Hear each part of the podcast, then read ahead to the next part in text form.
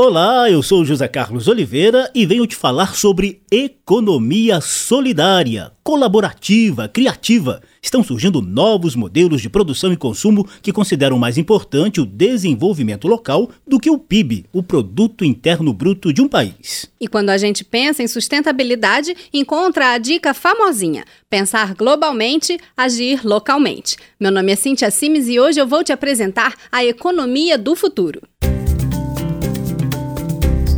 Salão Verde. Apresentação: Cíntia Sims e José Carlos Oliveira. Produção: Lucélia Cristina. A economia criativa é o conjunto de atividades econômicas que dependem da criatividade como fator mais expressivo para a produção de bens e serviços.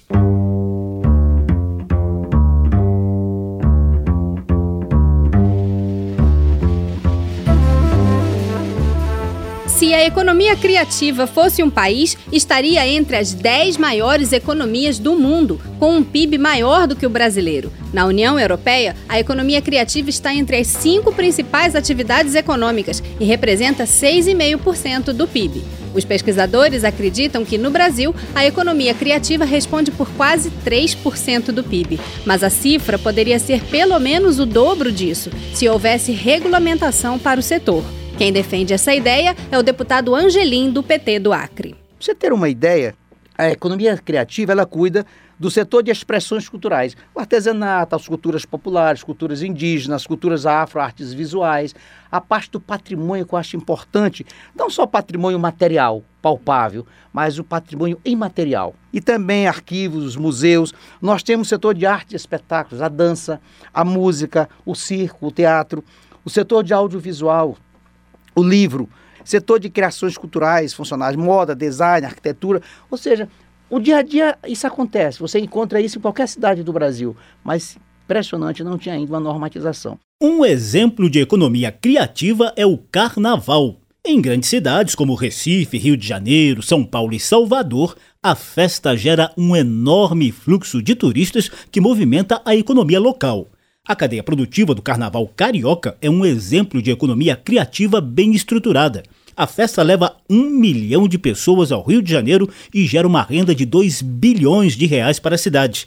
O desfile das escolas de samba na Sapucaí custa 150 milhões de reais e gera 124 milhões com a venda de ingressos, CDs, camarotes e direitos de transmissão para a TV. Mas o poder público ainda gasta 26 milhões para alcançar os preparativos. Para o deputado Angelim, do PT do Acre, a iniciativa privada deve bancar esse custo. O que eu acho especificamente sobre o carnaval é que a tendência tem que ser da iniciativa privada ir assumindo esses custos, porque não dá para o governo do estado, do município, arcar com custos tão elevados, principalmente neste momento que nós estamos passando e o estado do Rio especialmente. Mas é claro que eu ainda entendo que as escolas, é, é, ou, ou então a infraestrutura deve ter algum aporte é, público no sentido de viabilizar o investimento.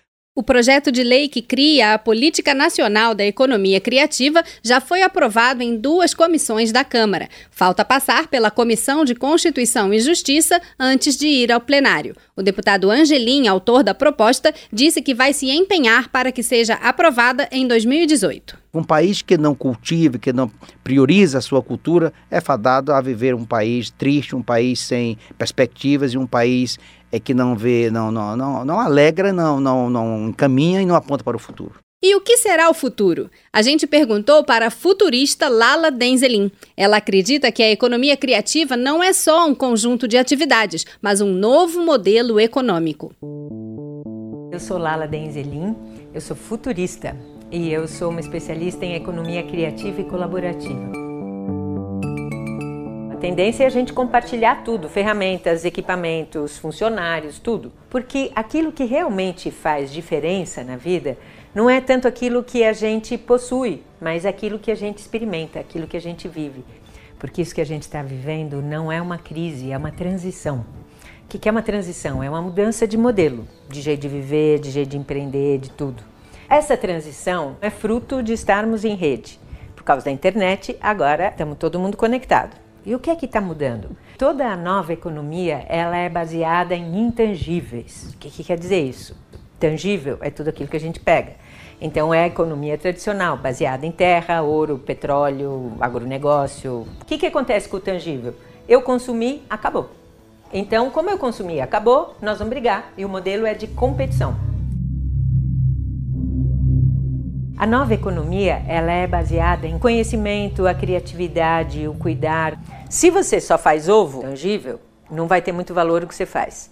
Se você faz ovo da galinha feliz, você adicionou um intangível e aí ela pode valer. Consumir, os recursos se esgotam, mas cuidar é infinito.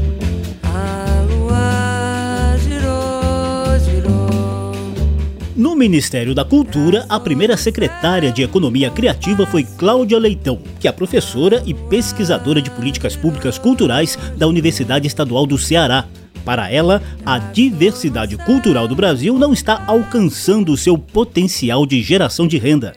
Nós não temos produtos que possam se equiparar a essa riqueza da nossa diversidade. Continuamos, portanto, periféricos nessa discussão da economia criativa, marginais. Ao invés de estarmos liderando isso no mundo, o Brasil poderia ser hoje uma liderança de um modelo de economia criativa capaz de incluir jovens, de, de reunir velhas tecnologias tradicionais com as novas, com ciência e tecnologia. Há uma efervescência muito interessante, né? Onde o mais ancestral se reúne com o mais contemporâneo na busca aí né, de, uma, de uma economia que é, por natureza, colaborativa. Em Brasília, a loja colaborativa Nós Mercado Criativo começou em abril de 2016 pela iniciativa de três amigas que faziam produtos artesanais e sentiam falta de um espaço permanente de vendas. Hoje, a loja tem mais de 70 marcas e quatro pontos de venda. A gente conversou com uma das administradoras, Lili Brasil, que reclamou da falta de legislação específica para esse tipo de negócio. A loja é toda regularizada é, nós fizemos pesquisa de mercado, mercado e, imposto, toda essa questão de qual seria o, o enquadramento fiscal mais adequado e esbarramos nessa questão de que não existe né, um enquadramento fiscal que tivesse algum tipo de benefício por, ser, por se tratar de um projeto coletivo. Ainda não existe uma política de incentivo ou de, ou de, de casos específicos para a economia criativa e para a economia colaborativa. A decoração das lojas Nós Mercado Criativo é toda feita de materiais reaproveitados, o que já é um grande esforço de sustentabilidade ambiental. E Lili Brasil fala sobre as dimensões social e econômica da sustentabilidade do negócio. A loja, inclusive, ela depende 100%, tanto das marcas como do recurso humano né? É um negócio, vamos dizer assim, em termos de modelo de negócio, bem arriscado. Mas é aquilo que a gente acredita, né? A gente acredita que essa força coletiva possa gerar vários resultados positivos juntos. É um negócio de risco, né? Nós dependemos 100% das pessoas. Então, essa, a, as relações também precisam ser ser muito bem, construí muito bem construídas. E as marcas que estejam conosco precisam ter resultado do, do, do investimento que estão fazendo, né? Para que continuem produzindo, para que esse mercado continue circulando e girando. Mas a artesã Marina Silva acredita que as lojas colaborativas são uma dor de cabeça para quem quer participar. Todo mundo quer expor seu material numa loja, né? Ficar participando de feira assim é cansativo. Eu estou muito resistente em colocar as minhas peças em lojas colaborativas, porque assim, elas estão crescendo muito. Tipo assim, você pagar mil reais por mês para expor numa loja, tem muita gente ganhando dinheiro com isso, viu? Outra iniciativa é o projeto cultural Território Criativo Nesse caso, não há comercialização de produtos. A Secretaria de Cultura do Distrito Federal supervisiona o projeto que ocupa as instalações da Biblioteca Nacional. A produtora Dalva Santos explica como funciona a parceria entre o governo e os produtores culturais envolvidos. É um projeto basicamente de capacitação uh, para os criativos da cidade, né, para os empreendedores e fazedores criativos é, do Distrito Federal. E, e, o espaço justamente é esse ponto de referência físico para as atividades do projeto. Para a Dalva, um dos grandes desafios será viabilizar o projeto a longo prazo. O desafio é entender como que os fazedores culturais, né, os empreendedores da cidade se ocupam desse espaço e conseguem pensar novas formas de sustentabilidade. A primeira premissa da sustentabilidade é a colaboração em si. Né? A gente vive num mundo em que não adianta mais a gente achar que somos proprietários exclusivos, seja do que for, seja dos bens, seja das ideias. E o espaço território criativo, ele é, em essência, um lugar em que, em que tudo isso se encontra, né? Ele é um lugar que está aqui para fomentar o compartilhamento de novas ideias, de novas soluções, ou mesmo de dificuldades, de desafios, né? Acho que a sustentabilidade ela só pode ser entendida no nosso contexto atual a partir dessa rede de cooperação, de compartilhamento entre as pessoas. Minervina, tu te lembra daquela tarde Cláudia Leitão tem longa experiência como pesquisadora e consultora em economia criativa.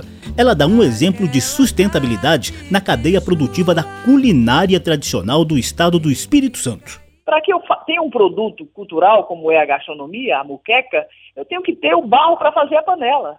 Porque senão não terei a paneleira, a mulher que vai co cozinhar o peixe e vai fazer a muqueca. Para Cláudia, que atualmente é diretora do Observatório de Políticas Públicas e Governança de Fortaleza, as tecnologias da informação podem trazer novo fôlego à cultura tradicional. Inovação não é só um produto novo que, que encontra o mercado quando ele nasce. Significa que eu posso criar algo que nem tem mercado, mas poderá ter. Então, o, o bem e o serviço cultural, ele estimula a criação de novos mercados. Um produto me inspira a, a novos consumos. Qualquer produto tradicional, se eu estou com sede de beber um copo de água, eu matei minha sede, eu não vou beber mais. Então, é entender que o bem simbólico, ele tem, ele tem um valor outro e ele inspira ao consumidor novo, novos consumos. Cláudia Leitão participou da elaboração do Plano Nacional de Economia Criativa quando foi secretária do Ministério da Cultura e destaca a importância de promover o crescimento do setor. A economia criativa brasileira continua esperando uma possibilidade de, de se tornar uma política pública e de se tornar um eixo de desenvolvimento para o, Brasil. Para a futurista Lala Denzelin, cada pessoa pode ir se preparando para um momento em que a economia criativa vai se tornar o principal campo das atividades humanas. E talvez no futuro a gente, em vez de perguntar, ah, você trabalha com quê? A gente vai perguntar, ah, você cuida de quê? Eu, por exemplo, cuido de futuro. Meu trabalho é esse, eu sou futurista. E você se cuida de quê? Pergunta aí. Porque a hora que você responder essa pergunta, hum, você achou a chave para a transição. Hoje, no Salão Verde, a gente ouviu especialistas e fazedores culturais que nos contaram alguns desafios da economia criativa. Conversamos com o deputado Angelim, do PT do Acre, que é o autor do projeto de lei que cria a Política Nacional para o Setor. Ouvimos a futurista Lala Denzelin e a professora Cláudia Leitão, da Universidade do Estado do Ceará. Participaram também as fazedoras culturais Lili Brasil, da loja Nós Mercado Criativo, Dalva Santos, gestora do projeto cultural Território Criativo, e a artesã Marina Silva. Na trilha sonora, a gente trouxe o Romance de Minervina, canção de domínio público do Nordeste brasileiro, gravada em 2014 no projeto Goma Laca, com a participação de Karina Burr. No nosso site radio.câmara.leg.br br barra Salão Verde, você encontra os links para os sites dos entrevistados de hoje e também para uma série de reportagens especiais feitas por nossos colegas Cláudio Ferreira e Mônica Tati aqui na Rádio Câmara. Meu nome é José Carlos Oliveira e até a próxima. Mande seus comentários para a gente pelo e-mail radio@câmara.leg.br ou escreva na página da Rádio Câmara no Facebook. Eu sou Cíntia Simes e agradeço a sua audiência. Até! Salão Verde. Apresentação: Cíntia Sims e José Carlos Oliveira. Produção: Lucélia Cristina.